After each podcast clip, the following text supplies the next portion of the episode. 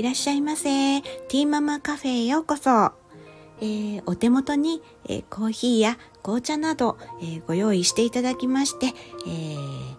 まあ、ゆっくりね、えおくつろぎお聞きくださいませ。今回は第12回目、えー、ABA 療法と感覚過敏について、えー、お話ししたいというふうに思います。ABA 療法のことを、えー、または応用行動分析と、えー、言います。育児方法として、えー、活用される両方の一つです。障害を持つ子供への育児方法の一つとして、え、取り入れられる手法の一つです。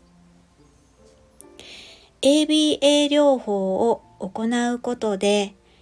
言語能力の向上や社会性の向上などとても良いプラスの方向に進むことができる。とても良い手法である。というふうに、え私自身も子育てをしてくる中で、まあ、発達障害自閉症ということもあって、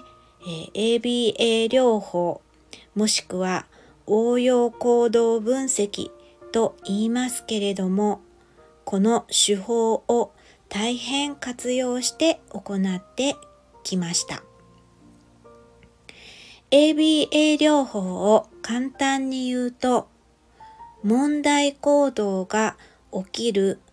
前と後、問題が起きる原因と結果、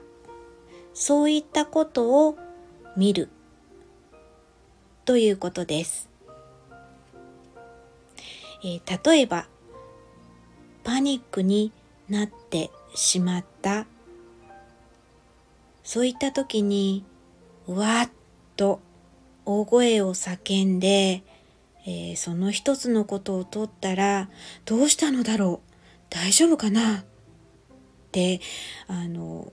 まあ普通にね、えー、うん、普通の普通の接してね、あの方だったら、えー、びっくりしますよね。えー、そういった、えー、いきなりこうパニックになってしまい、わーって、え叫んでいたら、周りは何事？となり驚いて、えしまいます。それに、事の状況によっては身の危険が起こることもあるかもしれません。え状況によっては感覚過敏とは当てはまらないということも、えー、多々あるかと思います。えー、ここで、えー、感覚過敏からこの状況になったと仮定して仮にそうなった時 ABA を用いて問題を解決していくということができます。問題行動が起きる前と後を見る。え例えば、パニックを起こしてしまったとしましょう。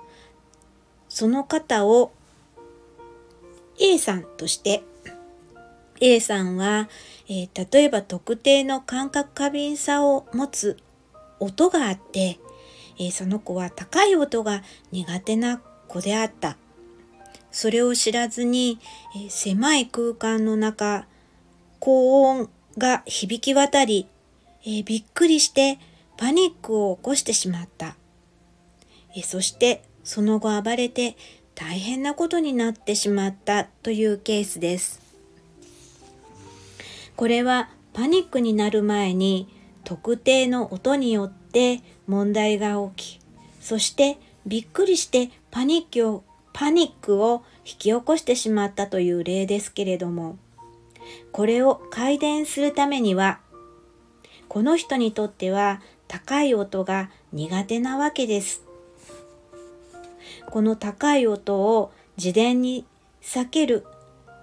こういう場面になるべく直面しないように、えそういった環境の配慮 というものが必要になってきます。この ABA 療法とはその子によって対策が全く違ってくるということです。感覚過敏も先にお話ししたようにいろいろな種類の感覚過敏があります。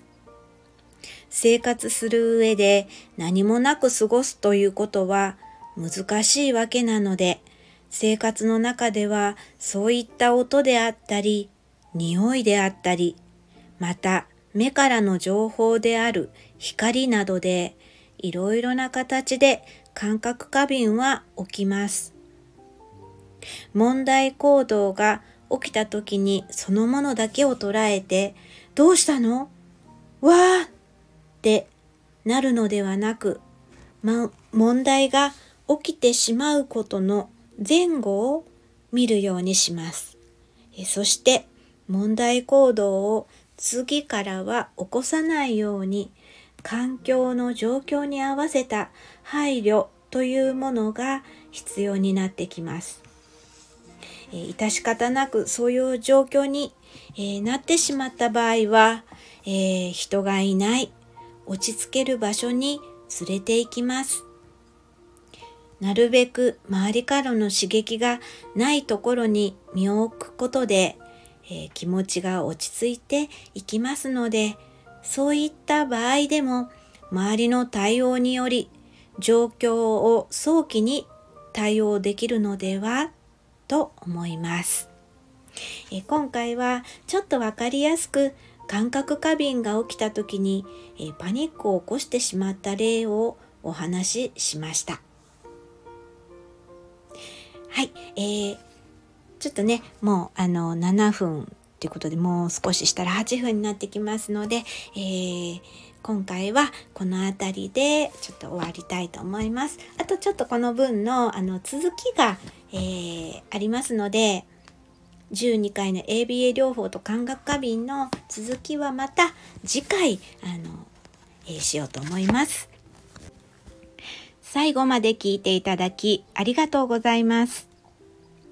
ティーママカフェにお越しいただき誠にありがとうございます。またお越しくださいませ。良い一日をお過ごしください。